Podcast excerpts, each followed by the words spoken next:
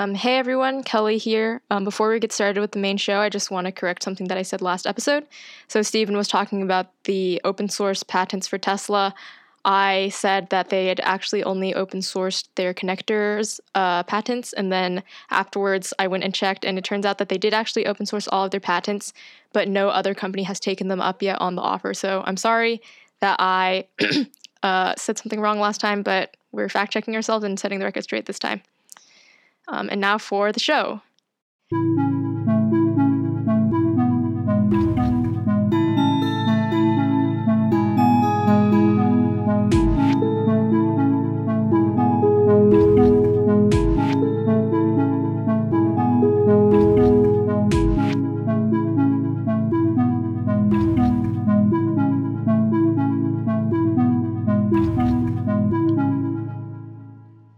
Hello, and welcome to The Renewable Generation, a show on climate and energy issues by young people for all people. My name is Evan, and this week I officially returned to the US workforce. Stephen and Kelly, how are you guys doing now that quarantine restrictions have started to lift? Um, so here in King County, Washington, we finally um, entered phase two, which means that restaurants are now open at 50% capacity. Um, the hair salon is open, so I might go get a haircut for the first time in like over a year. That that's not completely due to quarantine. We will only be quarantined for three months, but um, we're not. We're at least not going back to the office just yet. Um, my company they have like branded hand sanitizers and masks, but we've all been working from home for three months and we've been fine. And I don't really want to like sit at my desk for eight hours wearing a face mask if I can just do my work at home. Um, so we'll see to what extent we actually return to work. I think we might have some like weekly um, team get-togethers, maybe. But I don't. I highly doubt that while COVID is still going on, we're going to be in the office every day like we used to be. So, Stephen, how's uh how's your return to norm being uh, been going so far? Um, I'd say pretty slowly. Um, still not returning to normal so much. Um, uh, DC and like the DMV area overall has been like starting to loosen its restrictions and you know, like outdoor seating at restaurants and some bars as well is like is now available. Um, this weekend I was gonna go um, tubing on the some Virginia River and go floating down the river, you know, some some beverages. But unfortunately, the the, the, the forecast said it was gonna be storming this entire weekend, and then lo and behold, there was no storms. So that was that was real great.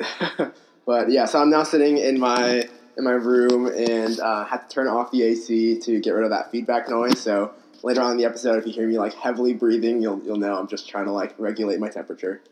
Well, Stephen, we greatly appreciate the sacrifice you're making. Yeah, here we've also been having like really questionable weather forecasts. So every single day during the week, it's been super nice, super beautiful. And then Saturday and Sunday, it's like on my weather app, it says rain emoji. But yesterday, so today it said rain emoji and then it was sunny. So uh, I also question the weather forecast, but it's fine. so, seven episodes into the renewable generation, we're actually starting to talk about renewable energy a little bit more uh, with last week's episode on electric vehicles. So, this week we decided why not go all the way in and just talk about the grid as a whole. So, for the next two episodes, we're going to be talking about the grid. And in this episode, why don't we start off with how did the electric grid get started? So, so it all kind of began in 1879 when Thomas Edison invented the light bulb. Um, about 15 years later, in 1892, um, this young entrepreneur named Samuel Insull became the president of Chicago Edison, and that's where he built the first electrical grid. So at this time, there was this battle going on between DC versus AC, um, and eventually AC, um, well, DC is you know direct current, and AC is alternating current or has sinusoidal waves. Um, and eventually AC won out because it turns out that it can f- travel further distances without having to lose energy. So essentially means that you could build a grid out there several miles long or hundreds of miles long um, instead of a couple of blocks, which is what uh, DC would allow you to do. Um, so at this point in, the late 1800s, this was like the age of big business monopolies. Um, at this point, there were, there were giant monopolies such as um, big oil, big steel, big railroads, uh, big salt, um, you know, couple other ones, get big meat, um, and you know electric utilities or big electricity. Um, so really, in the early 1900s was the was the beginning of now the antitrust era when when government started coming in and busting up these giant corporations and saying like, oh, you have to allow competition. You can't just have entire market dominance and stifle all competition. Um, so utilities um, or ut- utilities and entrepreneurs who ran these utilities became kind of creative at this point and decided if we're gonna if we're gonna be regulated by the government, we might as well you know have a say in it. So they actually kind of pulled a sneaky trick, and they actually managed to allow themselves to become government regulated monopolies. So what essentially it means is like technically they're still monopolies, but the government's in there like you know deciding the rules and stuff. So you know in, in modern day what it means is like depending on where you live, you get serviced by a certain utility you don't really have a choice, you know. So I, I live here in DC. That means I'm serviced by Pepco. If you live up in Baltimore, you're serviced by BG&E. If you're in San Diego, you get serviced by like San Diego Gas and Electric. Um, if you're in NorCal, you know PG&E. Like you name it, you know. Like you don't really have an option. And what that means is that there's no competition. Like utilities aren't incentivized to to provide better services um, because they have no risk of losing you as a customer. Um, so we'll, we'll talk more about this in the next episode. Um, when we talk more about like you know regulation and, and what that looks like and um, the policy landscape. Um, but yeah, that's kind of like history like 101 of where we how we got to where we are today. Yeah. And so, to your point about the regulated monopoly, the reason is that um, if you were to build out an entirely separate electric grid, like like the utility has all the poles and wires. If you had two sets of poles and wires going into every household to give them a choice, that doesn't really make sense. But what we're seeing now is the rise of competitive electricity providers. So, for instance, you could have someone that um, has maybe a community solar farm and you're sourcing your electricity from the solar farm. You're still using the same poles and wires, but for the electricity supply in some markets, it's becoming deregulated, so there's more competition. So, that's something um, that's changing in the market. So, we've talked a lot about the history of the grid. But what actually is the grid, Stephen? Yeah, so it's kind of like it's something that we take for granted nowadays to a large extent. So you like you know you look outside the window or anywhere you pretty much live in, in the United States and in much of the world, you're going to see these like wooden poles and sometimes metal poles um, with wires running all over the place. It's like this whole interconnected um, grid, electrical grid of um, you know sticks and wires or, or poles and, and conduits. Um, really, um, it's so much so ingrained into our into our psyche that it's not really something you notice anymore. It's like embedded into the infrastructure of where you live, whether you're in a city or you're way out in, in the boonies somewhere in like rural, you know, wherever.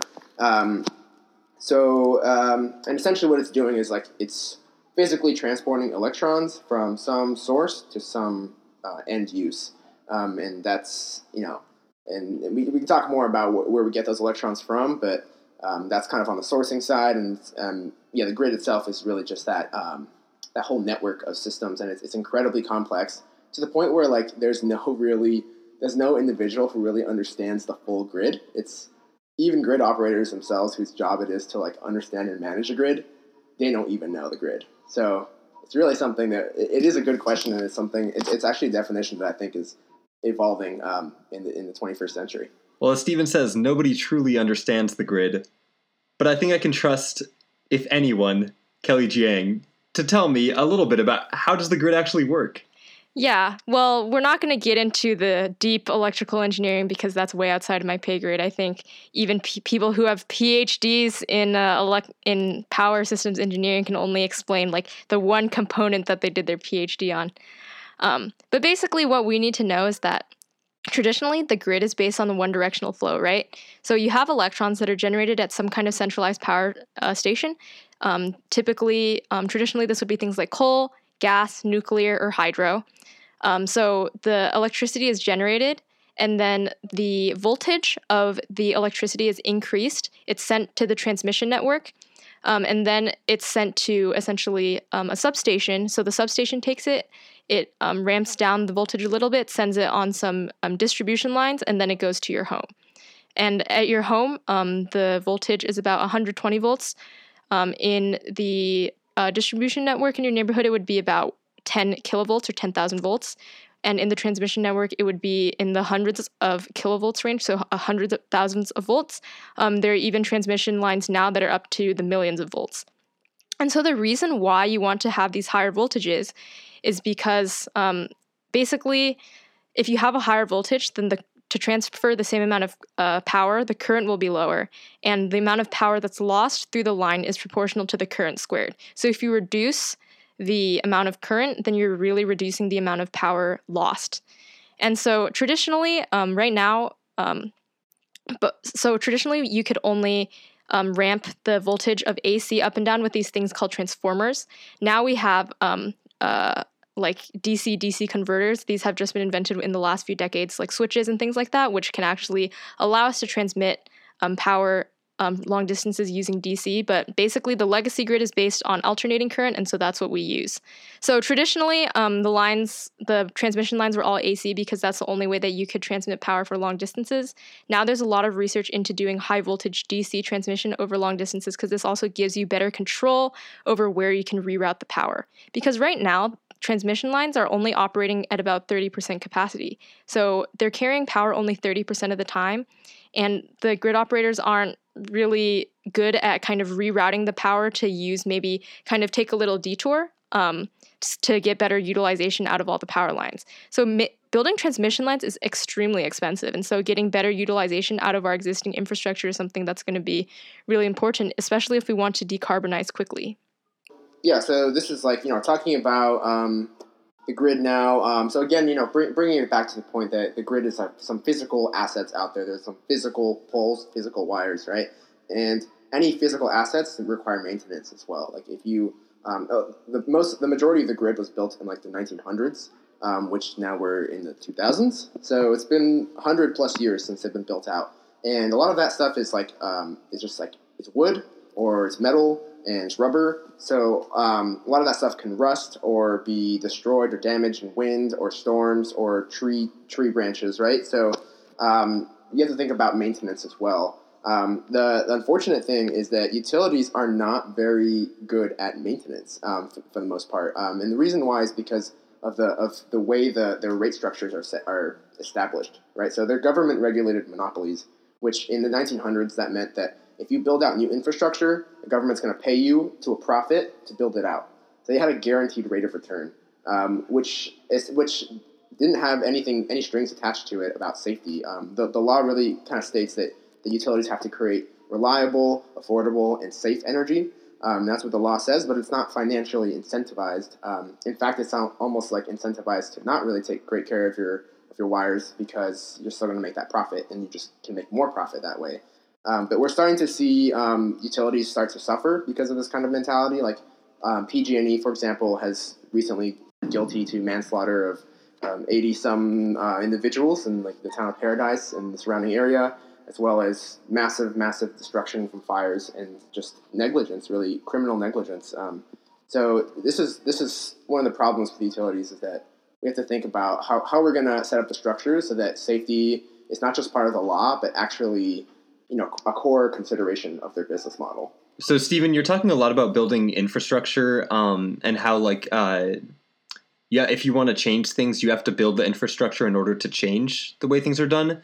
So, when you're looking at like how things changed from using primarily coal to now we're starting to use primarily natural gas, uh, what what were the changes in infrastructure to make that change happen, and how could they maybe be correlated to a change from natural gas to renewable energy? Yeah, well, um, that's an interesting question. Um, well, one of the things I would say is that as coal is going to be retired more and more, um, you're going to have a lot more of those those factories sitting dormant, um, doing nothing. Um, and um, meanwhile, so so okay, so when we're thinking about coal and natural gas, we're think, we're talking about essentially peak demand, and the idea that if currently um, a lot of peak demand is being serviced by coal generation, um, and at that point, we're switching it out with natural gas. Um, yeah, I, I, don't really know. Yeah, Kelly, you got something there? Yeah. In terms of switching from coal to natural gas, and this is something that's quite simple. Traditionally, most power plants on the grid are basically something that turns a rotating mass. So, a coal, natural gas, or even nuclear plant, you're basically it's a, basically a fancy steam turbine.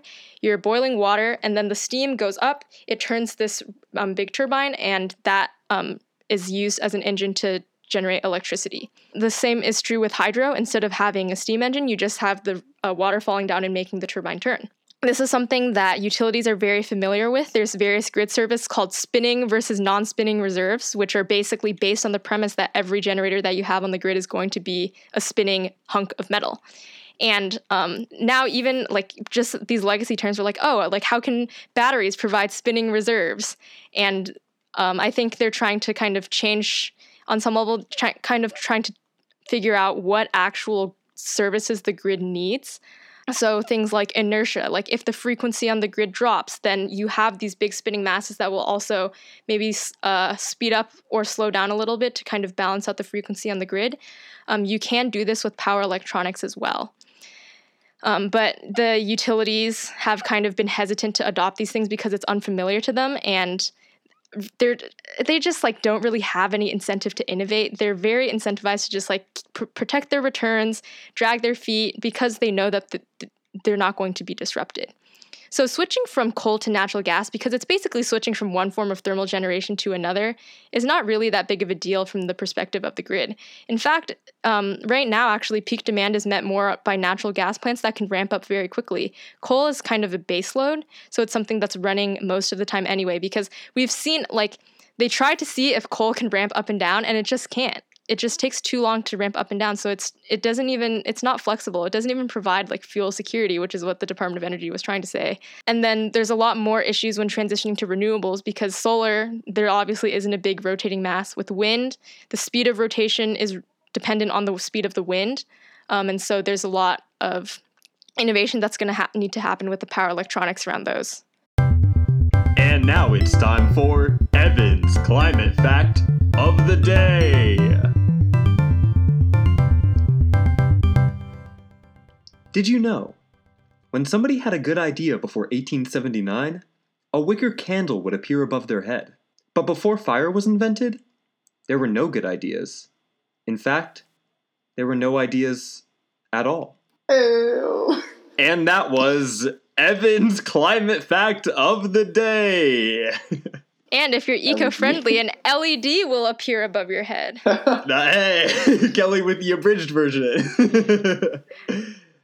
Um, so we've talked about the legacy of the centralized grid, but now we're seeing a rise in things like rooftop solar and, as we talked about last week, electric vehicles, which allow customers to supply power onto the grid. But how will this change the dynamics behind the power grid? Yeah, so you know we're talking a lot about the grid, and um, you know Kelly was touching upon like sourcing ideas. Um, so like coal, um, natural gas. Um, we were talking about solar and wind. Um, hydroelectric. All of these things are um, sources, energy sources for how we put electrons on the grid.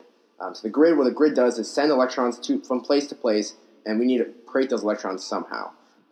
So yeah, so when we're talking about the transition from coal into maybe the future of energy, um, I think people think about um, really like natural gas and and then like clean energy sources like solar, wind, um, and maybe even nuclear. So first of all, like talking about natural gas is um, the idea that in the last in the last couple of years, in the last decade or so, um, we've seen a drop in emissions from the electricity sector, which is like indisputably like to the to the to the credit of natural gas. Um, so over the last ten or fifteen years, um, the United States has discovered um, a massive oil reserve in like near Texas, which is called like the Permian Basin, in which um, they've it has really shifted the, the really the global energy space. Um, so previously, like the United States was a net uh, importer of energy, which meant that they, they bought and, and received oil and petroleum products from places in the Middle East, such as Saudi Arabia and um, Russia, and like this is like a, a whole um, global uh, relationship known as like OPEC plus. Um, and however, like you know, in the last 10 or 15 years, they, they've discovered massive amounts of natural gas within Texas, which has shifted things so dramatically that the U.S. is now a net exporter of energy, where they're selling um, natural gas to other countries um, for um, the first time in like uh, in the U.S.'s history, probably. Um, you can fact check me on that, Kelly. I'd appreciate that. So when we're talking about like, you know, Kelly and I are very optimistic towards the future of clean energy. Um, but what we're seeing right now is the effect of natural gas. Um, so we're, we're going to be seeing in the future is like an increase of natural gas as well. Um, that I mean that's already going up. But we're also going to be seeing an increase in clean energy, um, such as solar, wind, and batteries, and electric vehicles, um, which is really going to like shift the, the dynamics behind the power grid. Um, Kelly, do you, do you want to speak about like the, the ideas of like the prosumers? Yeah. Um, so yeah, I just checked, and the U.S. in 2019 became a net energy exporter for the first time since 1952. So it's not the first time in history, but it's the first time since most boomers were born. So if you're a boomer and you consider history to be like your own life, then yes, it is the first time in history. Um, yeah, so um, back to your point about the prosumer. So Evan was mentioning the rise of things like solar and EVs, which are distributed energy resources that customers can own, right? So prosumer is basically a combination of the word producer and consumer. So you can be someone who both produces and consumes electricity. So if you have solar on your roof, you're generating um, electrons with your solar panels and sending them back onto the grid if you're not using them. Um, likewise, um, with advances in electric vehicle technology, if you have something like V2G, vehicle to grid, your car can send electricity back into the grid. So this is something that um, people are increasingly adopting, but utilities are not happy about this because they're used to the traditional model where they essentially have good visibility into all the power plants, they know what's generating when, and if there's power coming back onto the distribution network, they kind of start freaking out because they're currently their software, um, their level of visibility into what's happening at the distribution level is not good because that's not something that they needed to care about. They're just like, okay, there's like some load over here, let's just like send enough electricity over there.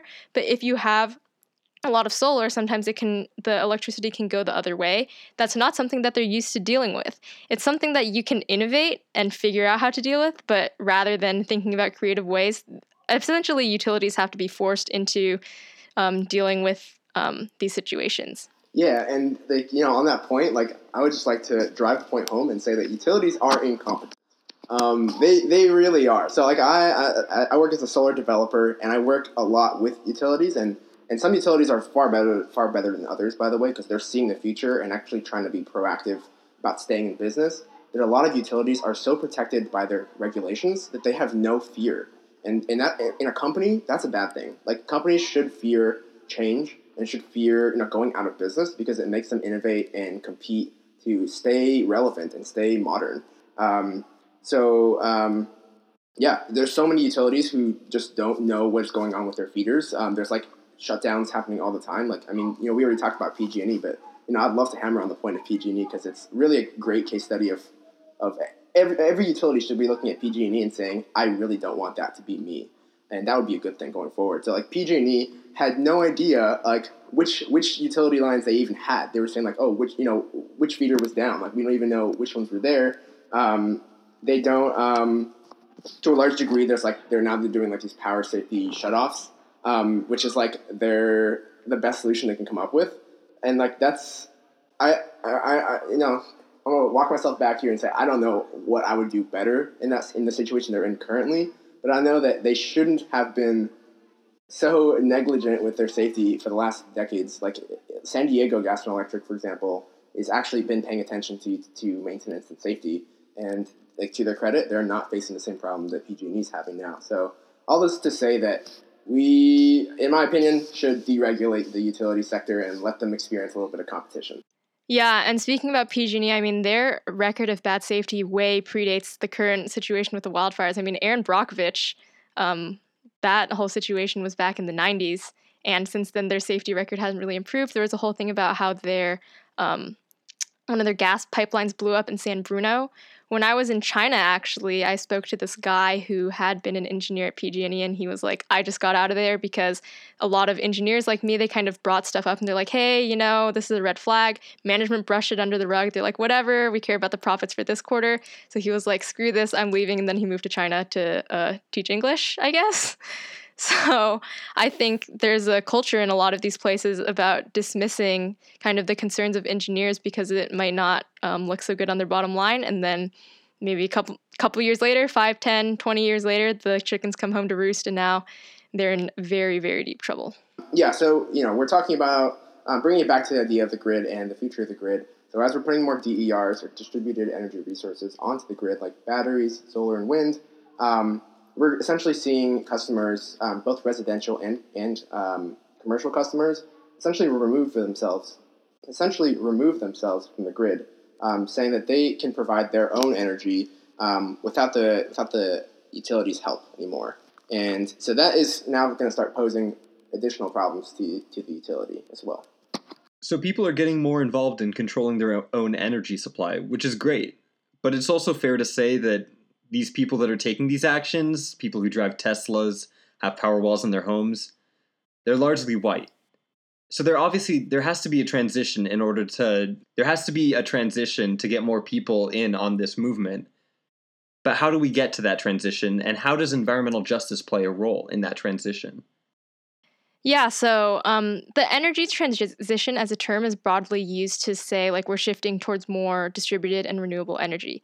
So currently, a lot of people who are mainly invested in the energy transition are people who are wealthier, have the means to put solar on the roofs. For instance, you have to actually own your home to be able to put solar on your own roof. And due to the legacy of things like redlining, um, people of color, particularly black people, are much less likely to own their homes than uh, white people.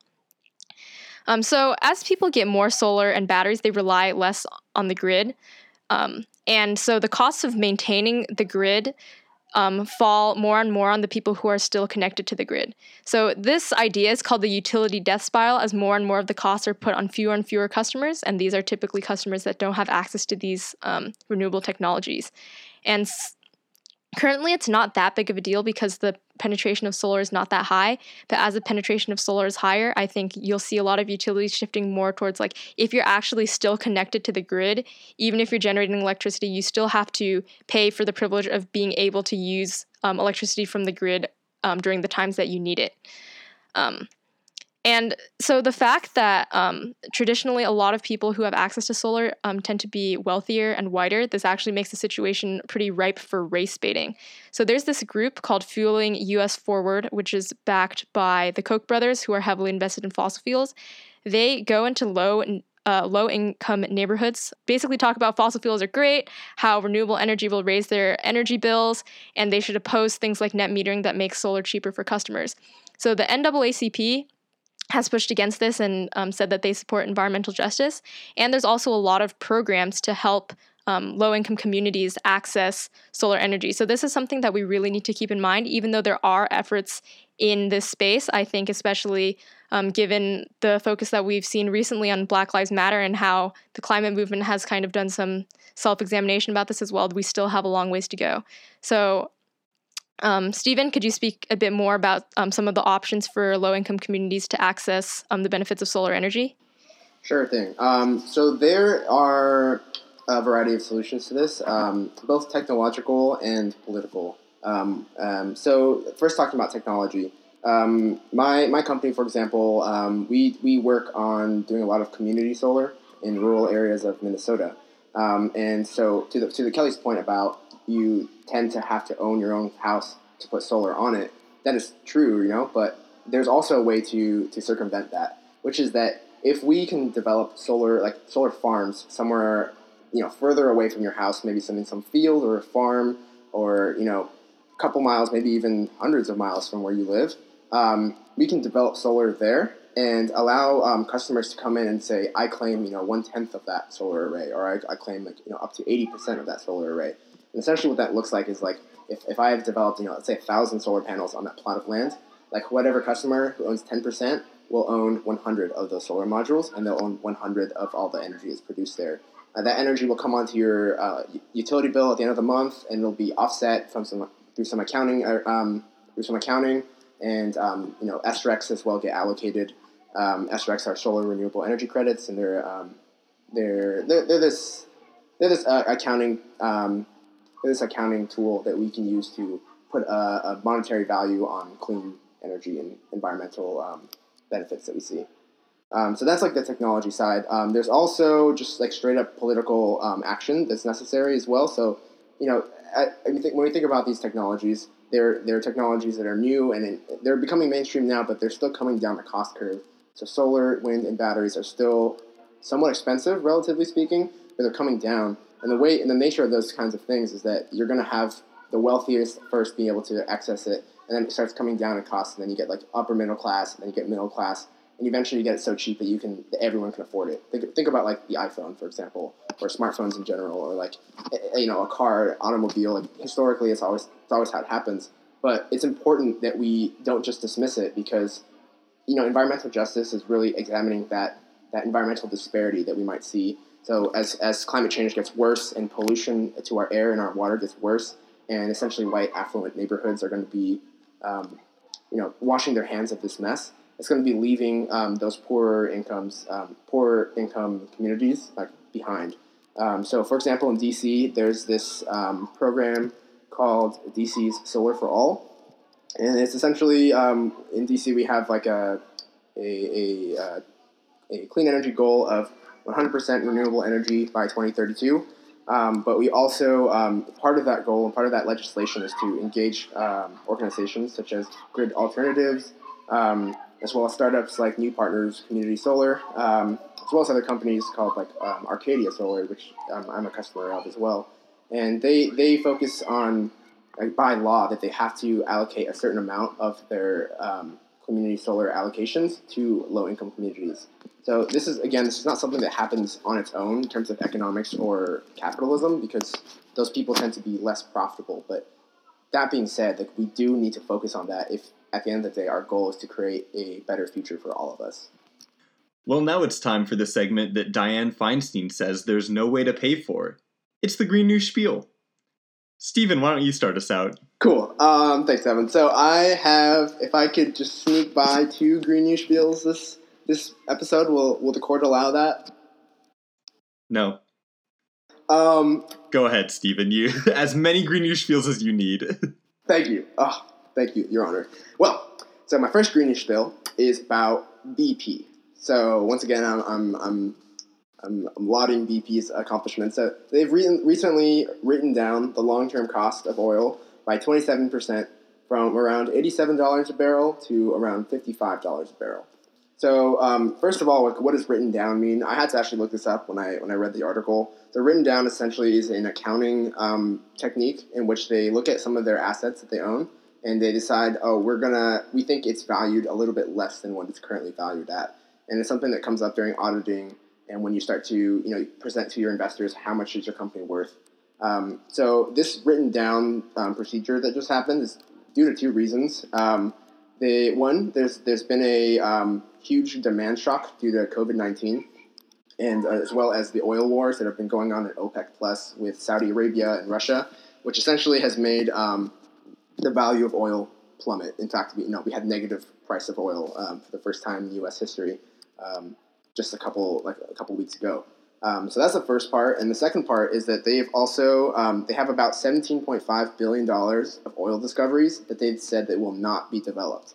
So meaning that they will not be claiming 17.5 billion dollars of assets, which is huge. So this is a direct result of pressure to hashtag keep it in the ground so I just want to shout out to the BP CEO, Bernard Looney. Love you, guy. Um, and um, also, my second green news spiel, they're scoffing at me, but I welcome their scoffs. Okay, the second green news spiel is um, that the Vatican has recently called on all 1.2 billion um, Catholics in the world to shun and divest from fossil fuels. Um, in his 225 page address, the Pope called people to, quote, shun companies that are harmful to human or social ecology, such as abortion and armaments, and to the environment, such as fossil fuels. Um, so some some uh, striking uh, you know words in that statement, um, but focusing on that about that part about the environment. So the Pope has repeatedly urged action on climate change historically, and last year he told a group of oil executives at the Vatican that quote time is running out deliberations must go beyond mere exploration of what can be done and concentrate on what needs to be done from today onward. So I, I thought that was huge because he just has a huge platform. He can he can speak to so many individuals from a um, arguably more morally um, unassailable position. But in any case, he's definitely a, a moral um, authority in the world. So I think it, I think it's going to have some powerful ramifications. Uh, at least I hope it does. Uh, shout out to the papacy. Uh, all right, now we'll hear from Kelly and her greenish spiel. So first, I'm going to speak to Stephen's point about um, BP writing down their assets. I don't think it's a direct result of um, people advocating to keep it in the ground. I think it's because the price of oil will be lower. A lot of these unconventional reserves are quite expensive to recover. Even like shale oil, they're not making very much money if the oil price is below $50 per barrel. Um, some of these things like Arctic drilling, tar sands, you're not going to be able to access it unless you're making a lot, unless the price of oil is high. And that's um, part of why they're trying to keep it in the ground. So, for whatever reason, even if it's unprofitable and that's the reason they're doing it, great. Like, then they should stop doing these unprofitable things and invest in things like renewable energy, which are profitable. Um, so my green news spiel, it's kind of a depressing news story about um, microplastics. I think many of you might have seen the story about how um, plastic rain is the new acid rain. Um, these scientists basically um, collected um, air samples, both dry and wet, from some remote national park areas. So basically, there's one that's to collect dry air, one to collect basically what washes out in the rain. And they found microplastics in like 96% of all the samples that they took. These are in areas that are very remote. And so it's basically showing that plastic, microplastics are being deposited everywhere. The smallest microplastics that they found were about four um, micrometers in length. And they're like, well, there could be even smaller ones that we just can't see, like nanoplastics. And it's just a little bit scary to think about the fact that like once these plastics are out there, you really can't clean them back out. Um, there's no like plastic magnet, and so it's just kind of humbling to think about the fact that like ultimately as humans, what we're going to leave behind in the fossil record is like a layer of plastic that's going to outlast anything else in our civilization, and that's the hopeful note that I'm going to end on. All right, well, thank you, Stephen and Kelly, for your green news spiels. And with that, we wrap up the segment and we wrap up the show. Thanks as always for listening to The Renewable Generation, and feel free to give us a review either on Apple Podcasts or wherever you get your podcasts. Um, and next week, we'll be back with another episode on The Grid. Thank you.